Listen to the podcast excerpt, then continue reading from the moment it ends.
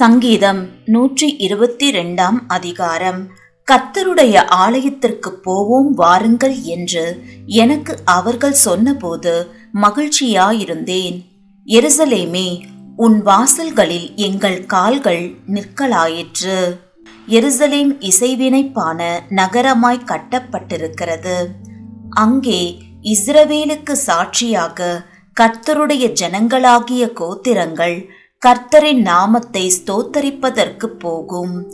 அங்கே தாவீதின் வம்சத்தாருடைய சிங்காசனங்களாகிய நியாயாசனங்கள் வைக்கப்பட்டிருக்கிறது.